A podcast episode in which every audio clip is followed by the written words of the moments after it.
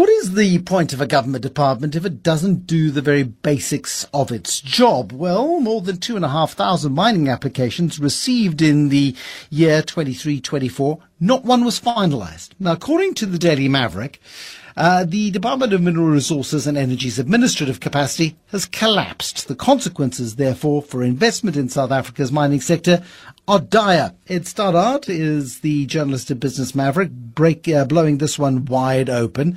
What does it take, Ed, to finalize a mining application? And is this, you know, the same as putting a man on the moon? How complicated is it?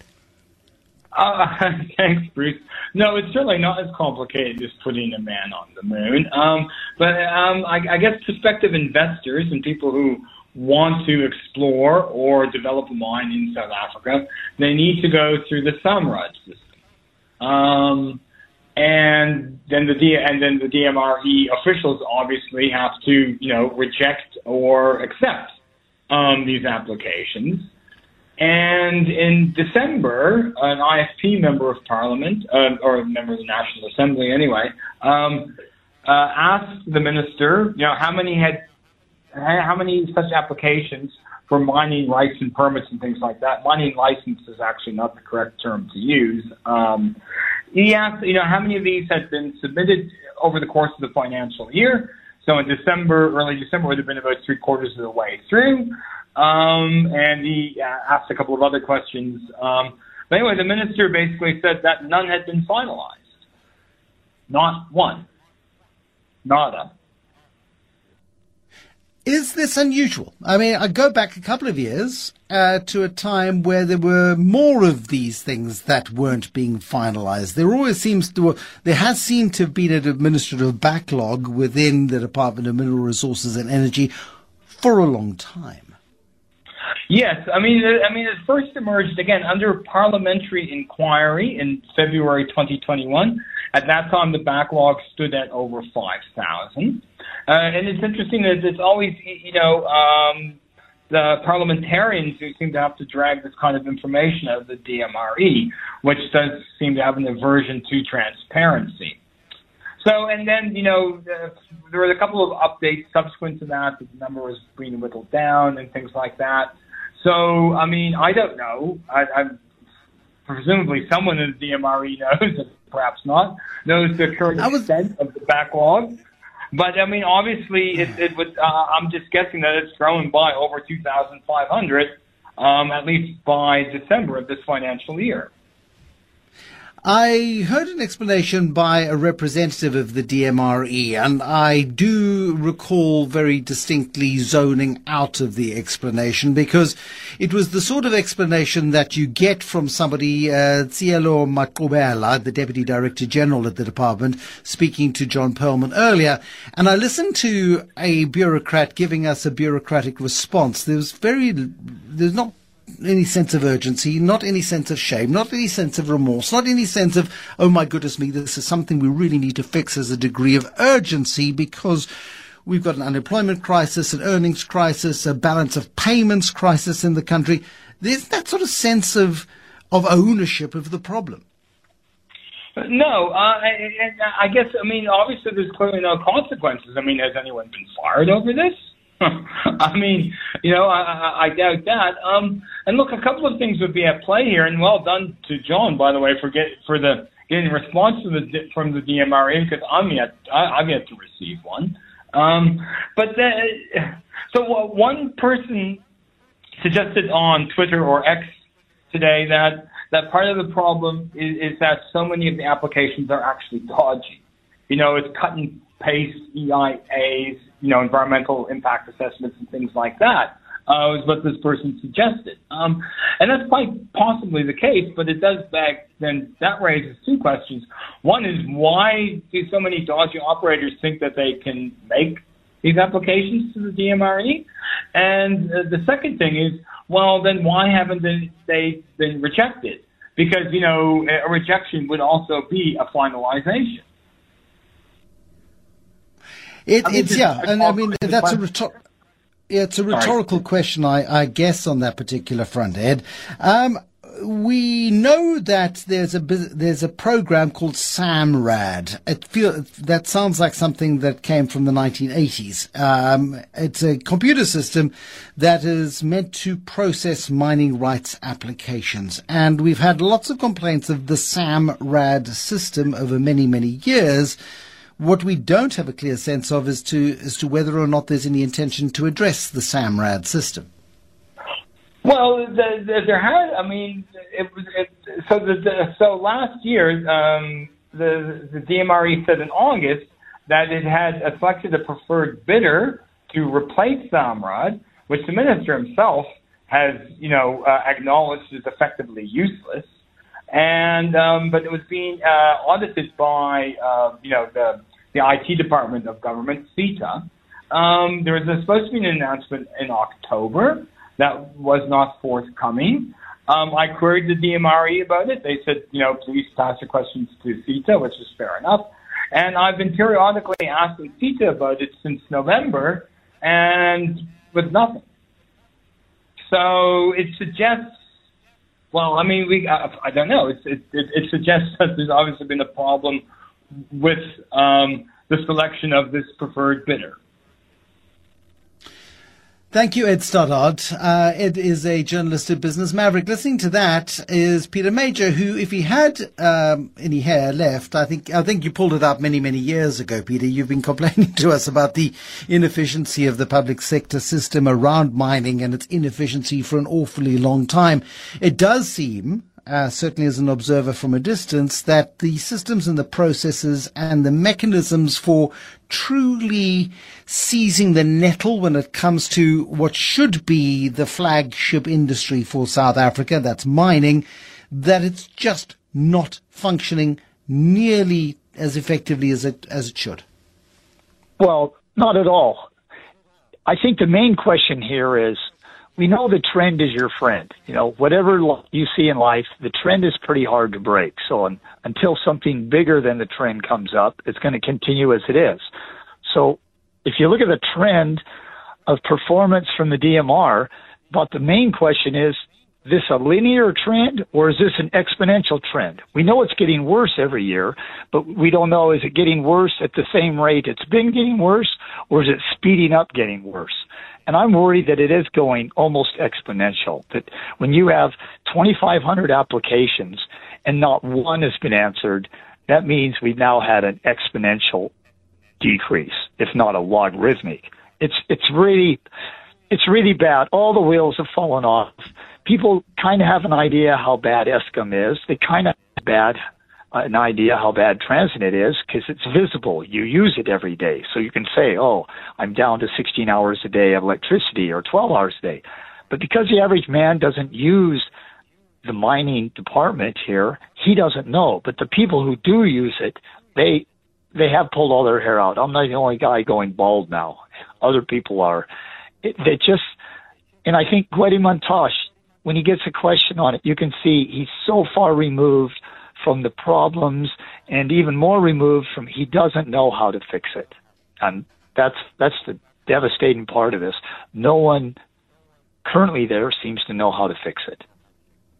Uh, is the Department of Mineral Resources and Energy denuded of skills to such a point that the professionals, who, well, people we assume should be professionals who are employed by the department, are incapable of fixing it? Is it a political leadership problem? Is it a management problem? Is it is it a problem of, of, of IT? Is it a problem of the staffing of the department who may not be up to the job? And uh, simply the DMRE has fallen apart as a result of a whole range of issues it's definitely a political problem, Bruce.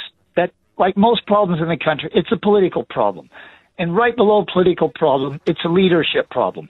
There's nobody leading the DMR. There's nobody saying, guys, this is how we're going to do it. Follow me. Like Alexander the Great when you're taking on the Persians or Patton or Rommel, you know, follow me. I know what to do. Follow me. And if you can't keep up, fine, we'll transfer you somewhere else. But you can't come here. You can't be here if you can't keep up. So look at the plethora of managers, of directors we've had at Eskom. And that's not quite as bad as the other departments, but just about. You have people at the very top, starting with your mining minister. Should they be there? And so they don't know who to appoint. They don't know who to manage. And the poor guys under them, there's no consequence management. There's no uh, five star awards if you do good. There's no you're fired like George Bush said in America. So yeah, it's political from the top, it's leadership, and it's management. That's what the problem is. We don't know if the people under them are good or bad. What's the opportunity cost here? We've got company, we've got countries around the world booming, countries around the world that can barely keep up with demand on some of their commodities. We, however, seem to be slipping further and further and further. We really are. We we were the world's leading gold producer, the world's leading platinum producer, chrome producer, manganese.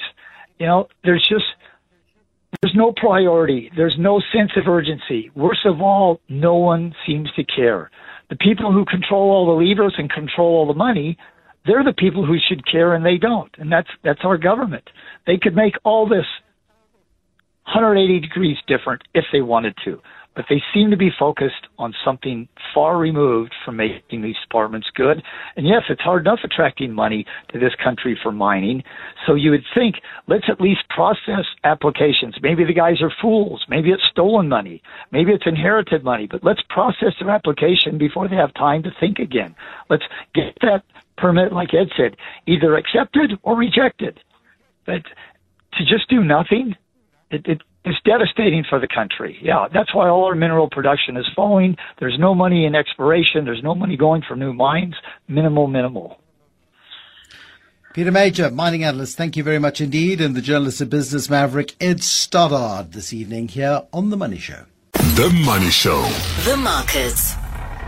The Nxumalos are taking over this evening. Siboniso Nxumalo is Chief Investment Officer at the Old Mutual Investment Group with us this evening. Martin Luther King public holiday, it's always a bit of a damp squib of a day, and you've inherited it today, Siboniso. Not that much activity on the JSE? Yeah, it was a very, very quiet market. Obviously, when the Americans are not in the market, being the biggest market makers in the world, nothing much is going to happen, Bruce. So uh, lackluster of a day. The commodities traded downwards. We saw the platinum minus, Sibanye's down four, Impala's down two and a bit. Uh, Anglo American Platinum's also down two. And so nothing there. The South African banks reflect uh, some conflict in, in, in the world. It's a risk off world. So FirstRand down 4%, uh, Absa down 2, Standard Bank down 2. And whenever the world is a little bit shaky, you see it in the banks um, because the banks actually ultimately are an accurate reflection of global risk. Yeah, and certainly it played out negatively for the JSE today. Globally, however, the picture is not that much more cheerful, considering that the, I think the, you know, when looks at European markets today, they're a bit lackluster. Perhaps the week improves uh, from here as well. Locally versus internationally, this is the consistent uh, mantra. You've been singing this mantra for a long time. Last year was deeply disappointing for the JSE because if shares were offering good value this time last year, they were offering better value at the end of last year and possibly even better value today. And I'm wondering whether or not many investors, and we've heard this criticism levied uh, in the past, are just not getting trapped in their South African investments, which are not growing while the rest of the world, many parts of the rest of the world, are growing and growing much better. Yes, Bruce. Um, I think let's spend a few minutes on this particular topic because, you know, at the beginning of the year, it's always good to start and look backwards. Um, and I want to talk about the dichotomy between the American market, the U.S. market, and the South African market. Um, and when I thought of this word called expectations, you know, a share price that we see for any company is a reflection of a set of future expectations. So if people expect a company to do very well, then that share price will go up. If they expect a company to perform poorly, that share price will fall down. Now, Bruce, let, let us look at what's happening here. So when we look at the South African market, the South African market is trading on nine times earnings if you're looking forward. Um, and so that is fairly cheap relative to South Africa's own history. So it is the South African market, the JSE, is looking at South Africa and saying, okay, all this bad news, no, there's, there's some truth in that. So the expectations are very low in South Africa. Now, the US market, um, on the back of some really stellar returns last year, is trading at close to 20 times, about 19.6, 19.7 times earnings. So South Africa, low expectations, nine times. America, um, higher expectations at close to 20 times. Now, the trick here, Bruce, is that the American market is actually trading at a very high multiple, and it's driven by only seven stocks, what's called the Magnificent Seven. Those are the companies we're familiar with Microsoft, Google, um, Facebook. Um, those are the companies that are driving the market. And Bruce, if you look back at history, the U.S. market is is at the point of being more concentrated now than it has been probably since 2000, the 2000 tech bubble, and then before then you've got to go back to the 1940s to actually find a market as concentrated. Now, even with that, if we delve further, when we look at the earnings or the profitability growth that is expected, in South Africa, the market seems to be expecting about 9% earnings growth. In America, they are expecting about 11% earnings growth. So, offshore, you are paying um, a hefty multiple, close to 20 times, to get 11% earnings growth. In South Africa, you're paying nine times multiple to get 9% earnings growth.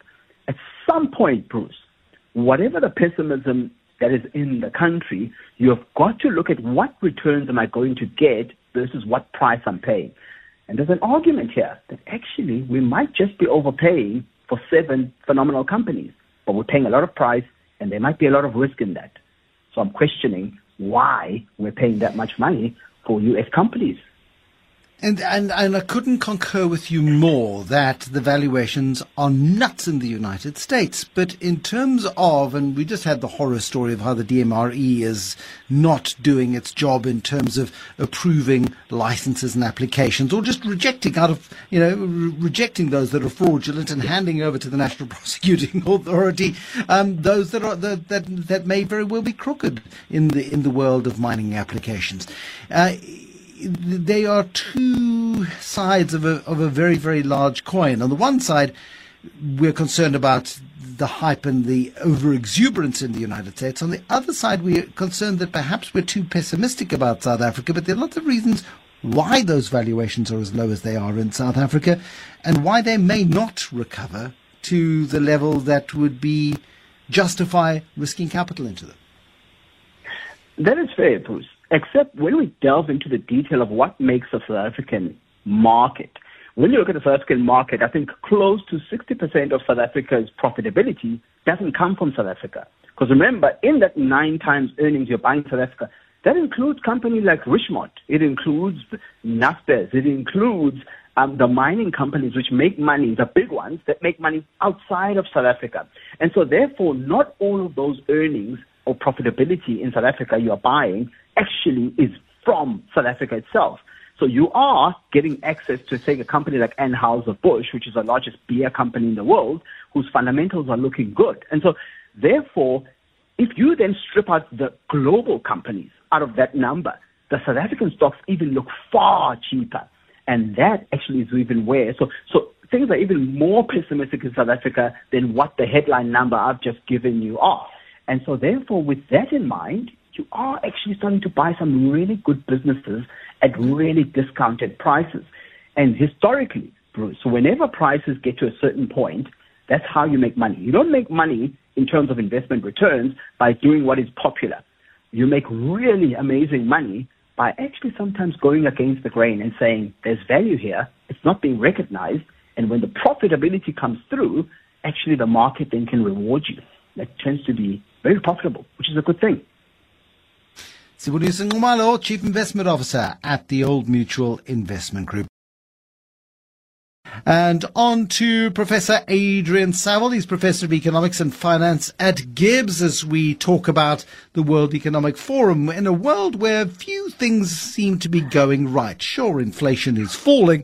2024 could be the year that central banks start cutting interest rates, but Lots of risks in the mix. Unfortunately, when you look back at you know the forecasts and the outcomes of years gone by, most risks in early January are never visible, and they're never visible until they happen. The most recent of which, of course, this January, the drone attacks by Houthi militias in the sh- on shipping in the Red Sea. The UK and the USA has responded with rocket barrages last week, and um, it, it's the sort of stuff that makes the world feel like a tinderbox. Well, this week, 2,500, 2,800 leaders from around the world, from business and from civil society and government, are in Davos at the World Economic Forum for a gathering under the label of rebuilding trust. And they're going to look at four main themes. They're going to look at how to achieve security and cooperation, how to get growth and jobs, and worry about artificial intelligence, and then, of course, climate change high up on the agenda as well. Professor Adrian Saville at GIBS at the Gordon Institute of Business Science, where he's Professor of Economics and Finance, is with us this evening. I saw Busi Busisiwe Mavuso this morning uh, really saying that uh, South Africa needs to be at the World Economic Forum, South African business leaders need to be there, politicians need to be there, we need to be batting on the big stage as we have for many, many years. I wonder if it's worth it. Adrian, what is your view as an economist? Uh, evening, Bruce. Great to be with you. It's uh, it's most definitely worth it if you can you know get from the from the words to the action. Uh, if you can get from the ideas to the deliverable, which is uh, the heart of any strategy or the essence of any strategy. Um, and South Africa, as a relatively small, uh, very open uh, economy, is remains reliant on foreign capital and international trade and to being able to establish uh, a voice and and uh, and a place uh, on a global stage like the World Economic Forum uh, is uh, is I would say, you know, I, w- I would go so far as to say critical uh, to South Africa's economic well-being and prosperity.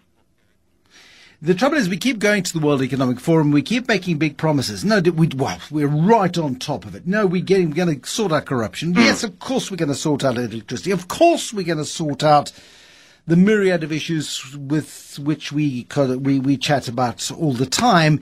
Yet each time we go back to the World Economic Forum, things seem to have got a little worse rather than a little better. And it does go to the question of credibility of government's ability to deal with the, the, the issues that the country faces?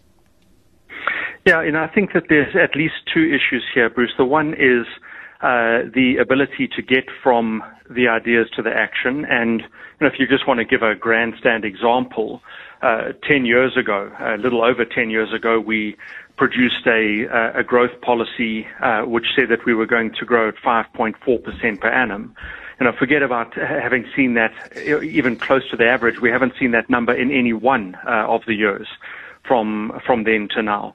So there's this yawning difference between uh, the ideas and and the outcomes, and then you know the the, the deficits that we can add to this are uh, energy deficits, infrastructure, transport deficits, and so on, which makes it really difficult to see how we deliver uh, on any one of those ambitions. And then alongside that is, uh, second challenge, which is, uh, you know, for the sake of a bit of double speak or, um, you know, uh, one voice meaning two things. And we've seen that perhaps most graphically over the course of uh, the last part of last year with uh, with the BRICS and the expanded BRICS, where it's hard to uh, decipher from that quite where South Africa stands in terms of uh, alliance and uh, political and economic intent. I was listening to a podcast the other day and somebody said, What is the secret to happiness? And I think it was a cynical response. It was, well, lower your expectations. If you have low expectations, you're more likely to be satisfied with whatever outcomes come your way. And I wonder whether or not, for the sake of everybody's sanity and for the sake of our credibility, we need to start going to these things and just managing expectations a little bit better. Stop making the big, hairy, audacious promises. Start asking for some help. Start asking for some guidance. Start asking for some input rather than going there and saying, yes, of course we're in control. We can manage everything because it's abundantly clear that we can't. I'm, I, am nervous. I'm wondering who's hearing me uh, laugh at your uh, at your reference. Um, but uh, you know, lowering expectations is certainly one way uh, of achieving you know your, uh, your your commitments or your promises. Unfortunately, you know, South Africa has. Um, I think if, if I stay with my theme of two, you know, has two problems here. The one is um, uh, it's it's now a case of expectations about South Africa are low um, because it's it's the reality that there's this very, very big difference between what we say we're going to do and the outcomes. And I think that that's a reality that's landed.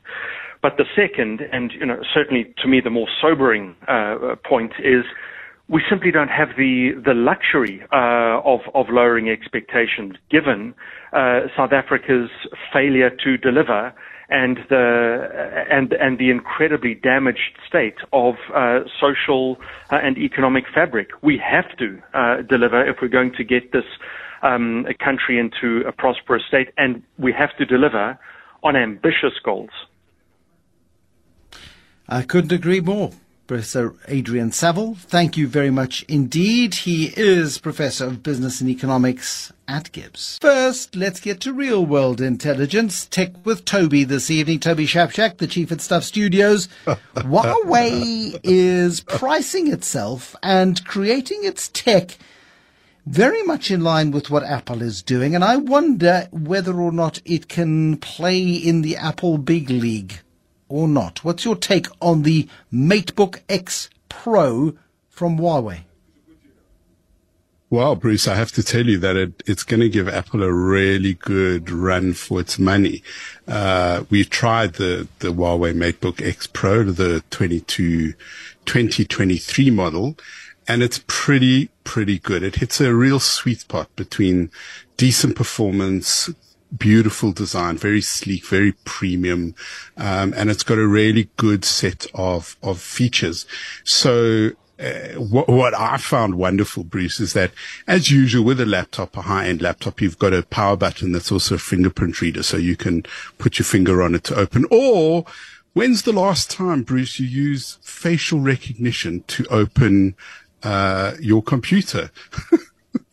and that's what Huawei Never. do. They've got the, the technology from, ah. yeah, I think it's very clever. They've got the technology from, from their smartphones. They put it into, into the computer. It's got a 720p webcam, uh, and that lets you do facial recognition. So tech specs, it's a 13th gen Intel i7 as a processor. It's got 16 gigs of RAM, which is very decent. Most computers kind of start with eight. 16 is what you need if you're a power user, like you and me, Bruce, obviously. It's got a big one terabyte, uh, solid state hard drive and it's got a nice 14 inch, uh, touchscreen. It's, it's you know, it's not just the laptop screen, it's a touch screen. The resolution is very high and its the refresh rate's up to 90 hertz. It, and, and pleasingly, Bruce, it's got two USB-C ports on each side, so four in total.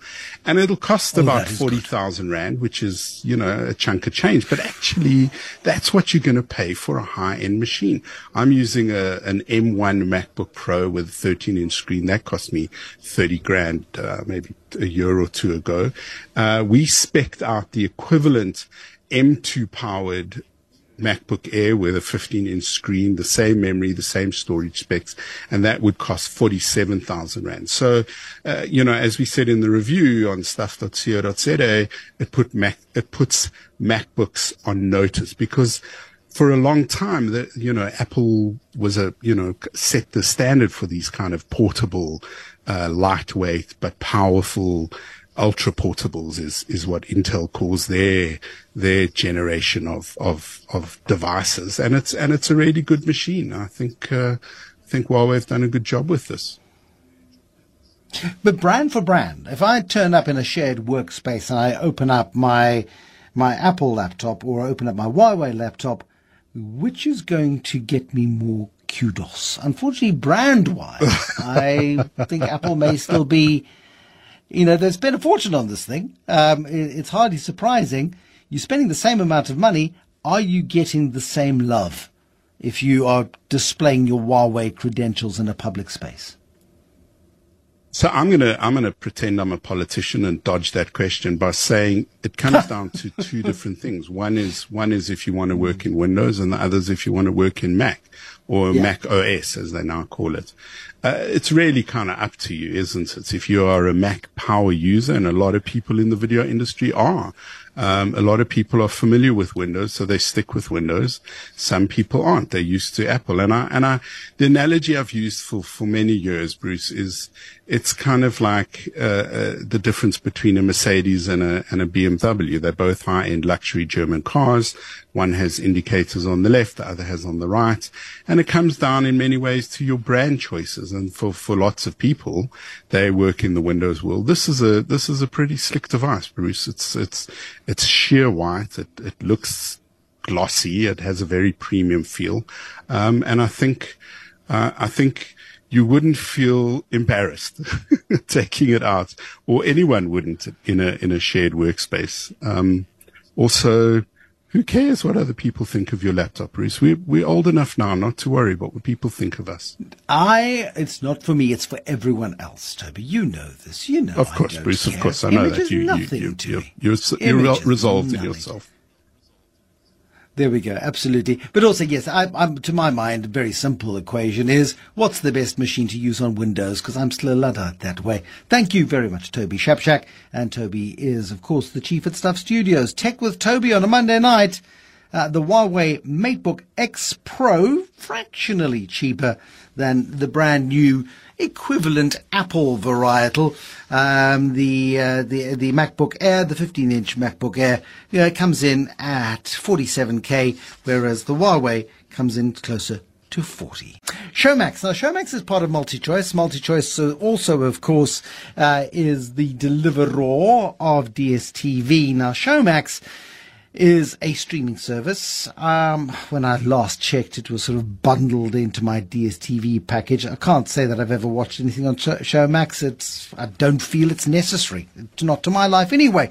But they want to become more necessary in your life, and they want to compete with the likes of Disney Plus and Netflix. They've differentiated themselves by adding, and this is perhaps clever, and I wonder if it's going to make any difference at all to the attitude of subscribers across the African continent.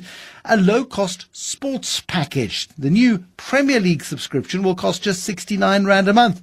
And as a standalone offer, they will bundle it with a 39 Rand general subscription. So you get all, everything together for 99 Rand. Um, and you get this chucked into the mix and you get Premier League football games and some entertainment thrown into the mix. But is that going to be enough to uh, win over hearts, minds and wallets across the African continent? Somebody who I hope will have a view on this is Jan Vermeulen, who is the editor of My Broadband. And Jan, give me a perspective on the state of Showmax first, because it does feel like the poor cousin in the left at the corner on New Year's Eve at the posh people's sort of annual celebrations, and it doesn't quite fit in. You know, it's got an invite, but nobody expected it to to accept the invite to the party, sort of thing. It is the poor cousin, isn't it? Good evening, Bruce. Yeah, it it um, uh, it, it does. Um, it, uh, I agree with uh, that um, with that uh, summary. Before this partnership with Comcast and specifically its subsidiary NBC Universal to do this revamp, uh, Showmax felt like the forgotten stepchild of the family. Now, it, uh, it MultiChoice's whole future is being staked on this.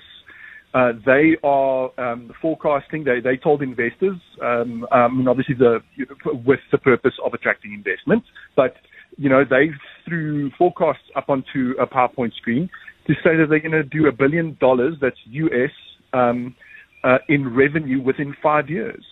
Uh, through Showmax, and if you crunch those numbers, you're looking at upwards of 15 million subscribers. Um, depending on you know how you how you break down the average revenue per user because there's some cheaper packages, some more expensive packages, plus the packages that get bundled for free with DSTV Premium, etc., etc. So um, uh, yeah, uh, b- before this, um, Showmax did feel forgotten. I'm I've been a Showmax subscriber since the beginning, and I've uh, used it extensively. But um, you know, from from all accounts, uh, you know, it's um, it's it's definitely uh, in the minority uh, when it comes to um, you know, people's interest in subscriptions, and people don't really think about it when they think of streaming.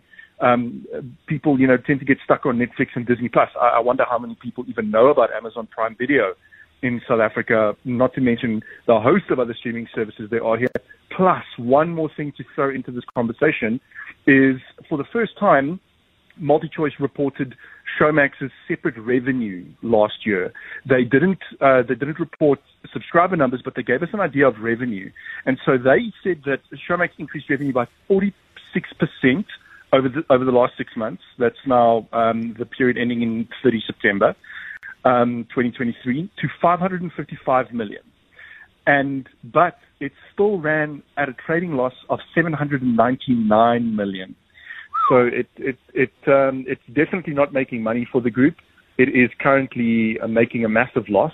And then uh, another one of the slides that they threw up in that presentation is to say that they um, expect, uh, essentially, all things considered, for um, multi-choice plus, you know, the things that Showmax thrown in and, and, you know, all the investments that, that have to be done here, for all that to break even, I think it's within the next three years. And then for Showmax, I think alone to start showing profit with, I think it's in the next four to five years. Um, so uh, even though it's, it's uh, showing a massive loss right now, um, they, they, they're forecasting that, that it's going to essentially save the company.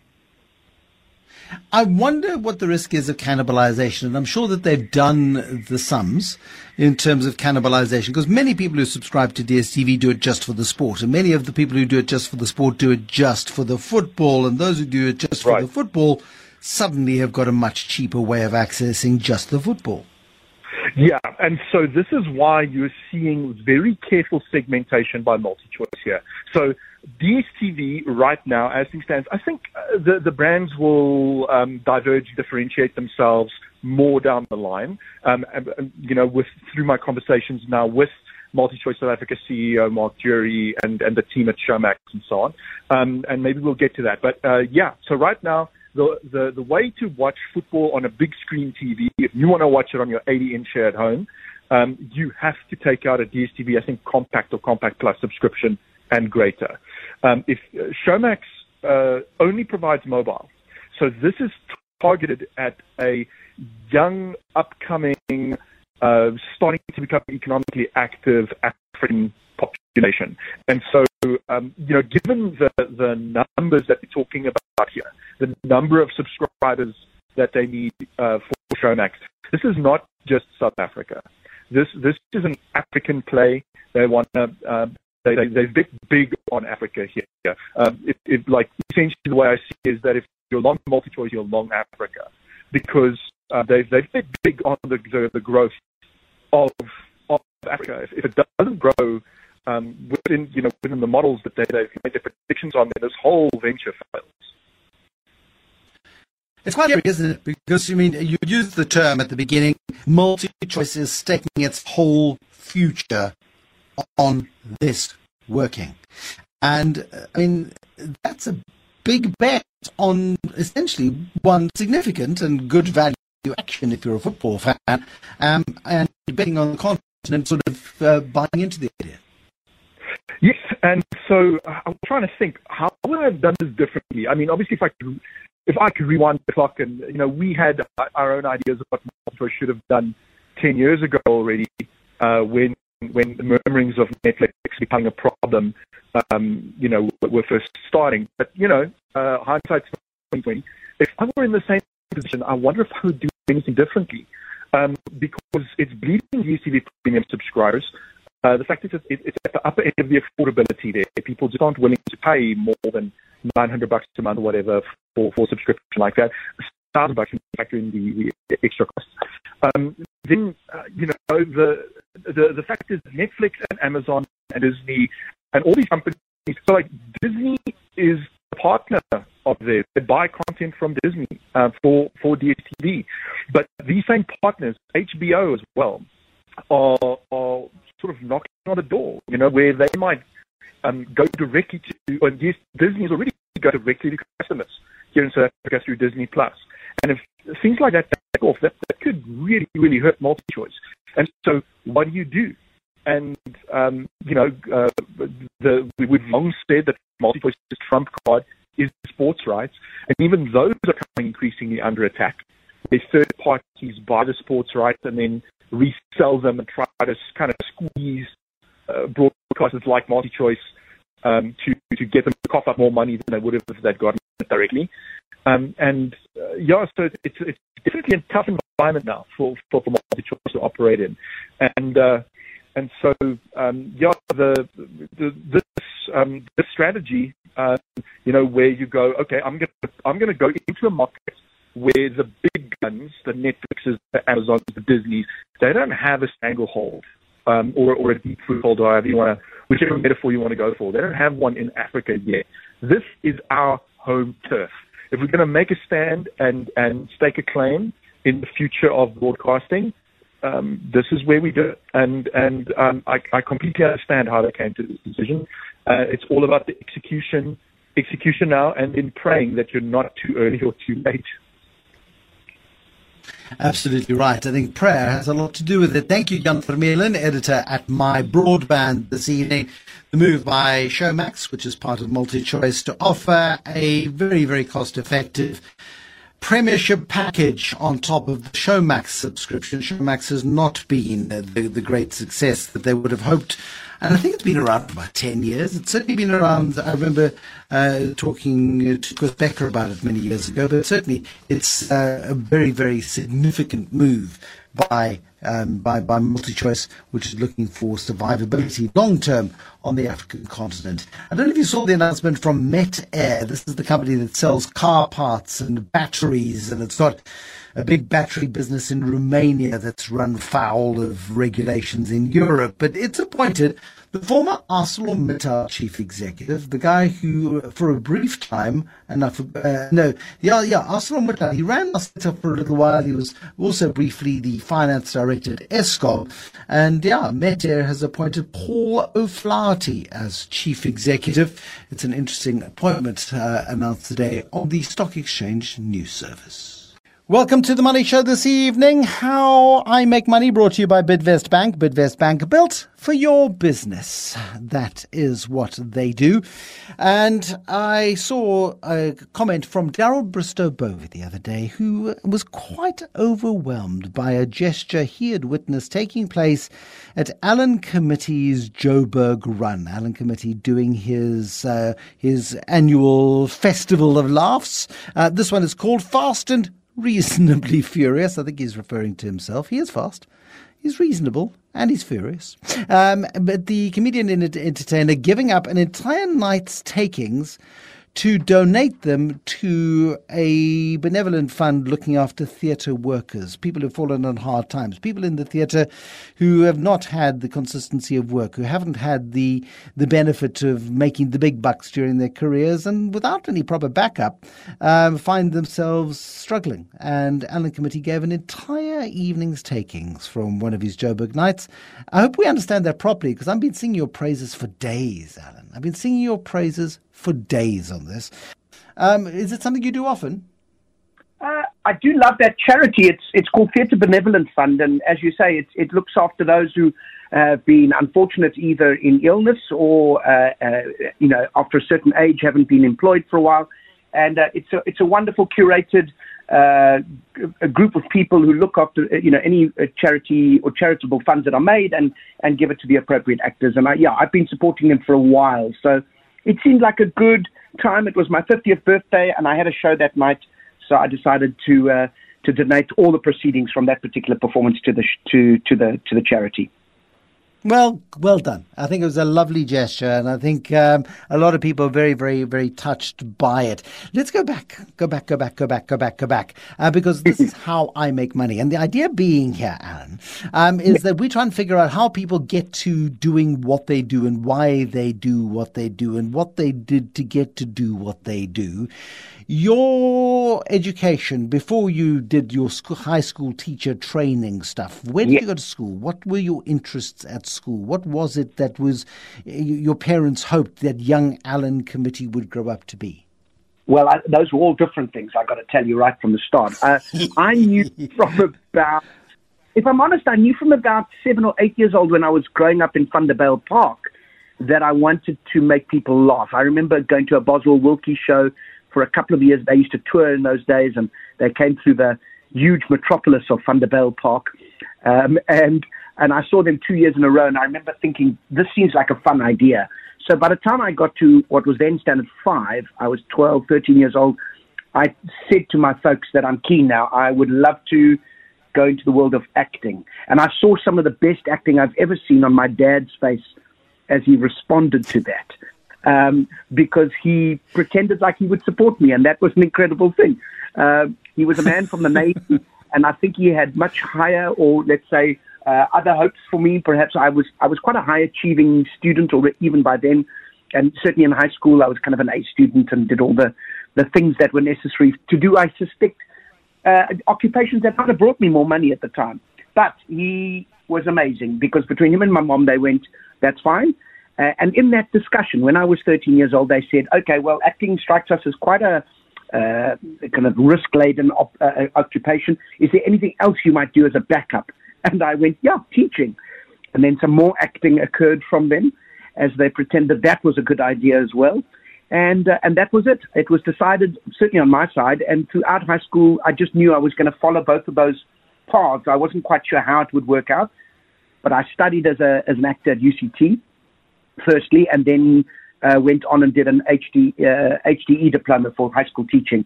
And, and I always knew that the teaching would be a kind of backup and, a, and an entry point maybe. And that's kind of how it worked out because for the first six or seven years, I taught part time in a number of different schools, including my alma mater, which was uh, Westerford. And then during that time, started doing one man shows and writing my own work. It wasn't stand up at that time, it was really actor based and trying to write theater shows.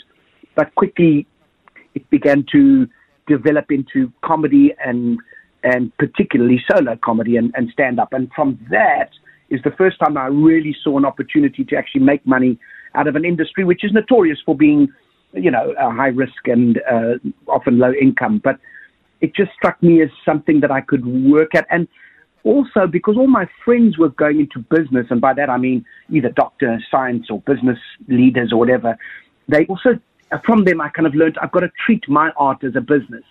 And I think that maybe set me apart, at least from some of the peers around me at that time, is that I just kind of went, yeah, I love what I do.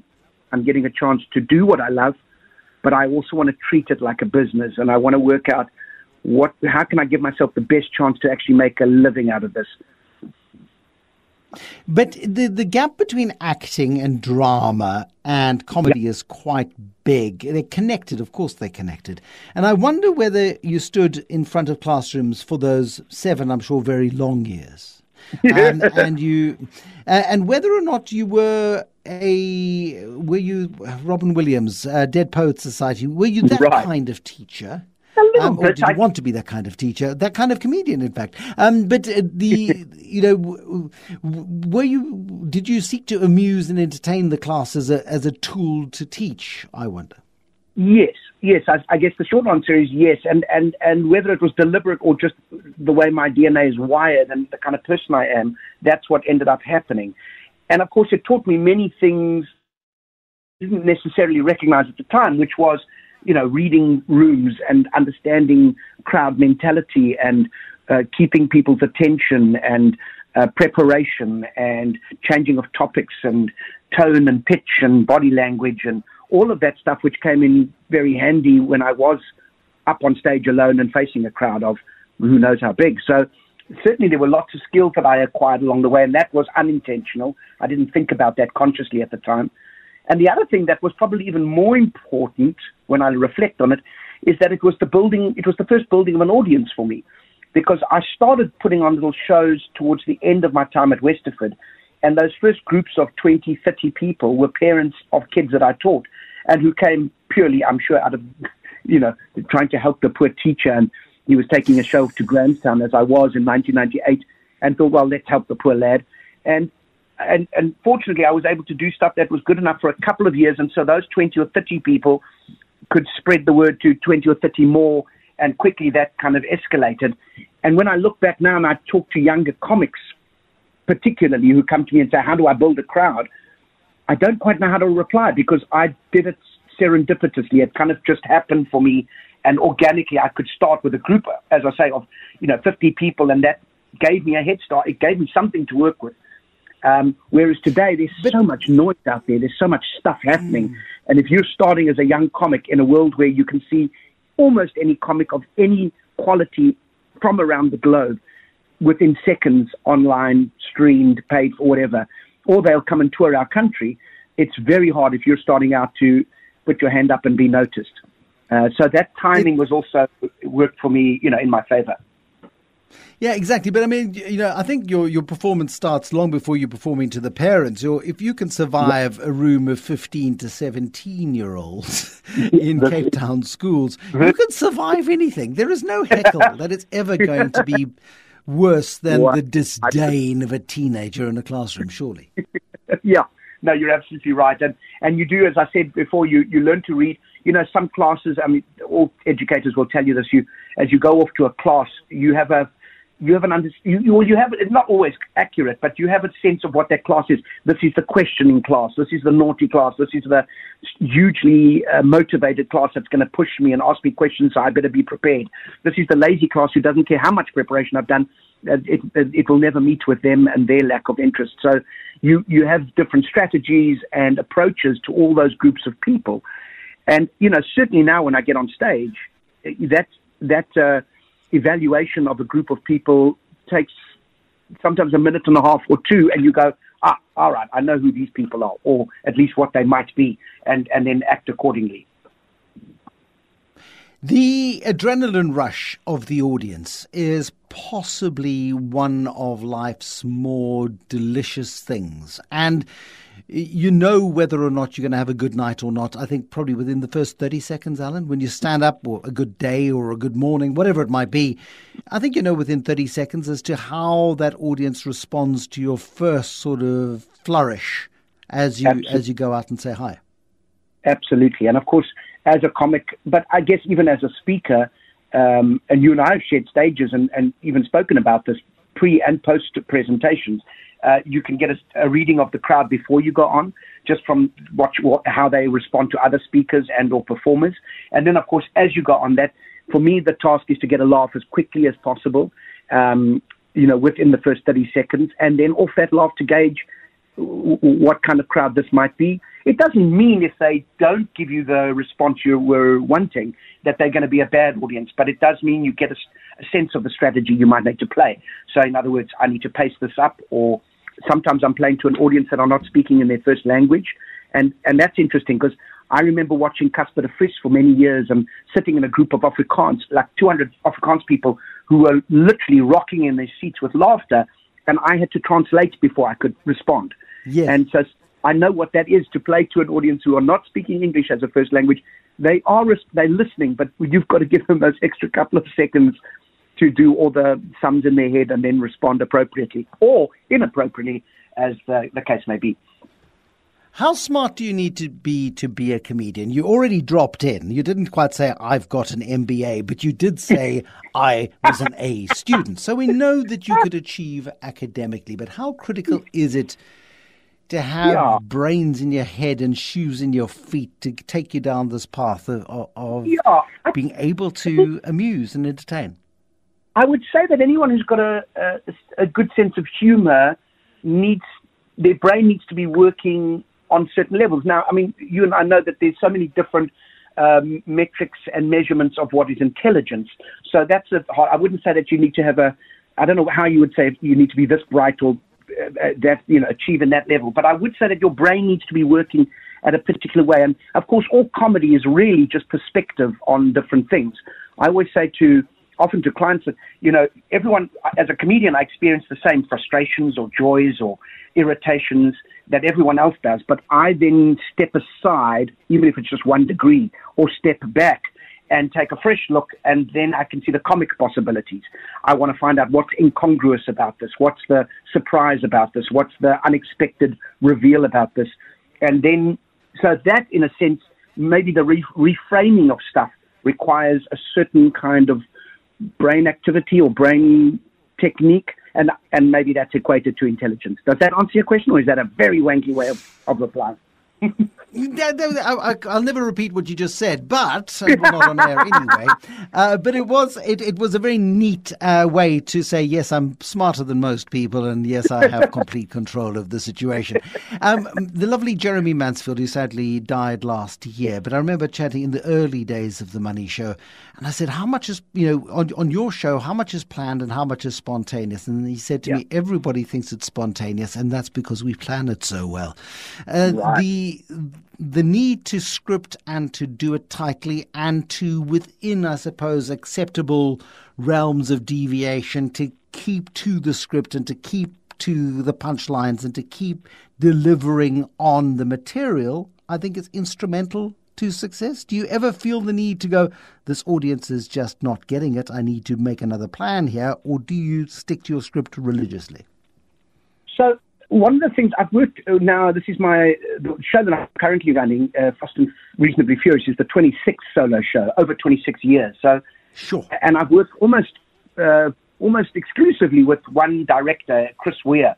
Um, and, and Chris and I have developed over the years, not necessarily consciously initially, but certainly as time went on and we realized the kind of strength and, and possibilities around it, is this idea of being very prepared and coming with a as Jeremy int- intimated, a strong sense of preparation and prepared material. But with because you've got that, and if you're good enough to do so, that when you then riff and improvise off the topic or from the topic, or given certain stimulus from an audience, someone shouting out stuff or something that happens in an audience, someone runs to the toilet, or that I can then take that. And because I've been so prepared, the danger and the freedom of that riffing is what creates the excitement and the joy in an audience. And so the opposite of that is if I only came in and just improvised an hour long show, I think there'd be an excitement initially, and then if it didn't work, let's say even for three or four minutes in a row, we would start panicking because we'd start going, does he know what he's doing? And it, how is this going to end? And how do I get out of this? Whereas if I riff and improvise off the back of a prepared show, even if it doesn't work, they know I, they just instinctively feel like I'm in control. I mean, you said that earlier, and they, they feel like I can go back if I need to to the prepared stuff. And and so what I do now is I would say every one performance of a new show is at least 15 to 20 percent riffed and improvised, and mm-hmm. using what that evening. But if it's a show that an audience is not responding to that, it'll go back to 95% prepared. And if it's a show where they're really wild and they just want to chat and play, I can go as much as 35% improvised because I can then play between those two forms. Um, and that wouldn't happen in the first two or three shows of a, performances of a new show because I'm still learning my own material. But certainly now I've been going for four and a half weeks. In fact, this is our, the start of our fifth week in Cape Town. By this stage, I now know my show, know the strengths of it, what the rhythms are, and I can. I think it's like a jazz musician where you know what the measures are, you know what the you know, the various bars that you're going to hit and, and come back to, but you can then just go take a solo, play on this, and then we'll come back at a certain point. And any musician, you know, even though you're playing something quite strict in terms of sheet music, you can breathe life and creativity and beauty, hopefully, within those measures. I think that's true of almost all art form and certainly stand up.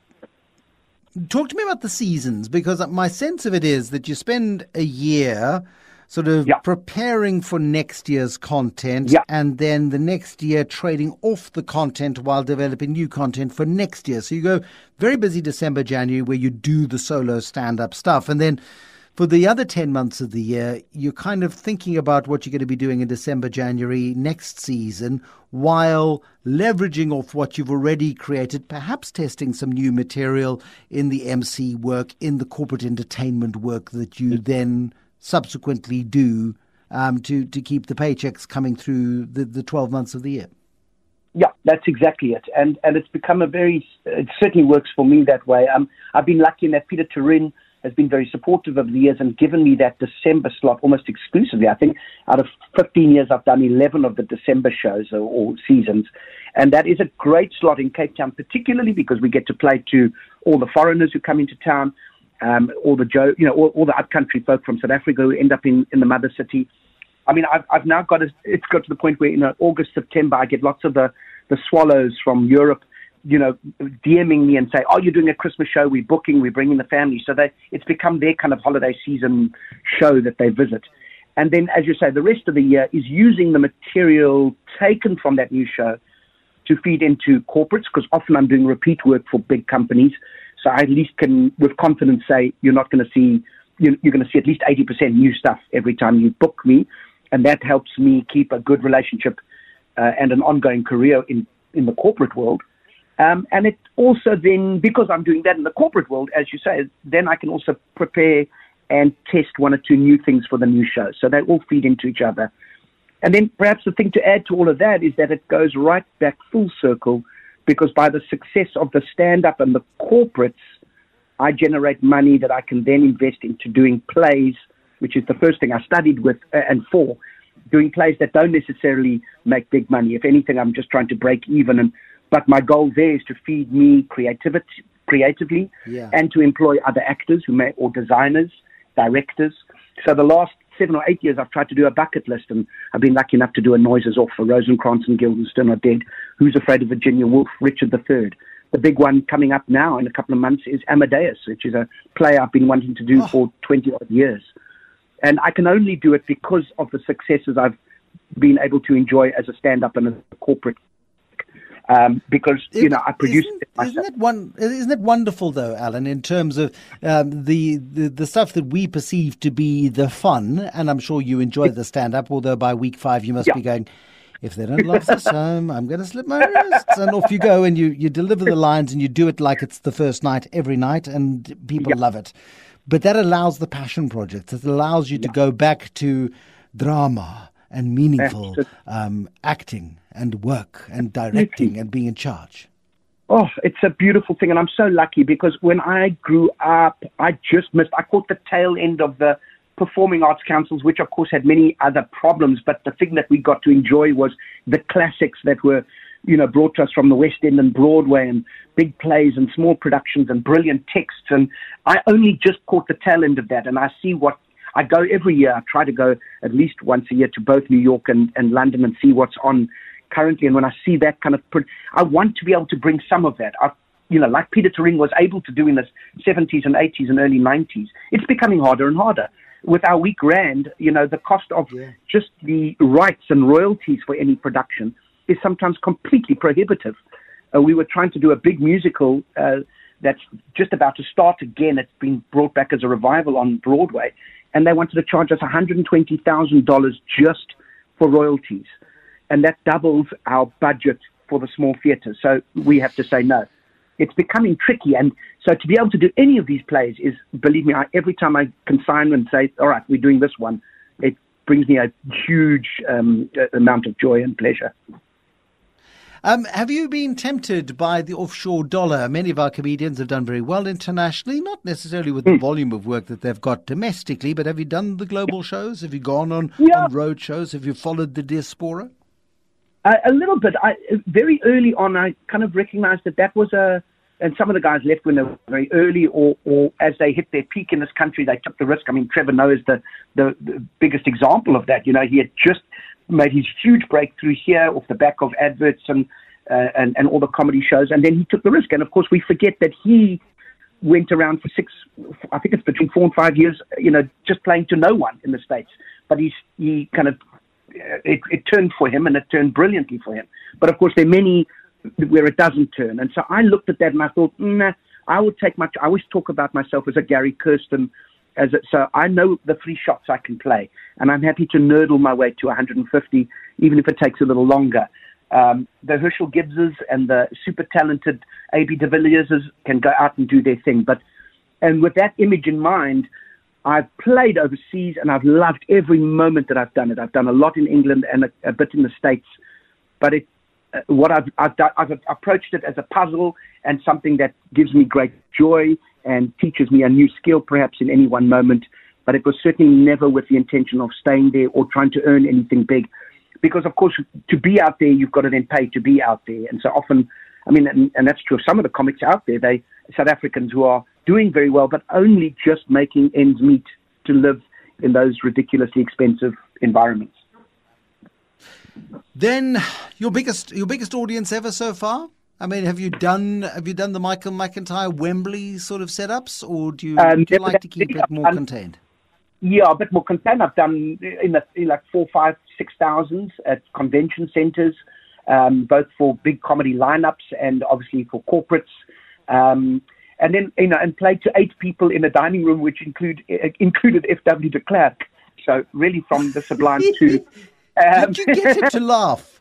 Because I my did. goodness, I had one or two interactions with him, but my goodness, he was hard work. Yes. no, he was hard work, and, um, and and his Greek wife at the time was there. Maybe it was all Greek to him. I don't know. I decided not to ask the question. They seemed happy enough at the end. Time was past. Well, Let's say that. But it, it, it's the intimacy of the eight is often more terrifying oh. than the spectacle of the 5,000, surely. 100%. And But having also said that, uh, you know, Theatre in the Bay I'm playing now is a 256 seater. And there's more joy in that, in, so not as intimate as eight, of course. You're, you're quite right because then there's just not enough of a of a vibe and a and a crowd feeling. But in a 200 seater, I often and most comics that I you know hang out with and chat to will agree with me that a two or 300 seater is much lovelier to play than a 5,000 seater, even though the 5,000 seater is going to make your bank ballots laugh and, and delight. Um, the 200 seater means you really get a sense of playing off energy and you, you feel like you're chatting to people. Whereas in the 5,000 seater, when I've done, for example, even Grand West Casino and, and we've done a big comedy lineup and you're on camera and so that people aren't even watching you. They're watching past you at the screens, looking at you, but not at you. And, and the laughter comes to you in waves. So as you time one joke, you think you can move on but the back is now only the back audience is only their laughter is only reaching you now halfway through your next joke, and so that's it's a it, it feels more like a placed performance than a live uh, conversation and interaction. What wonderful wisdom and insights, as always, Alan Committie. Thank you, the comedian and entertainer, former high school teacher. That's where he earned it. That's where he won his right to do it. But also the actor and the director, very ernstig and serious, is our Alan Committie but hilarious. His show in Cape Town at the moment, I think in week five, fast and reasonable.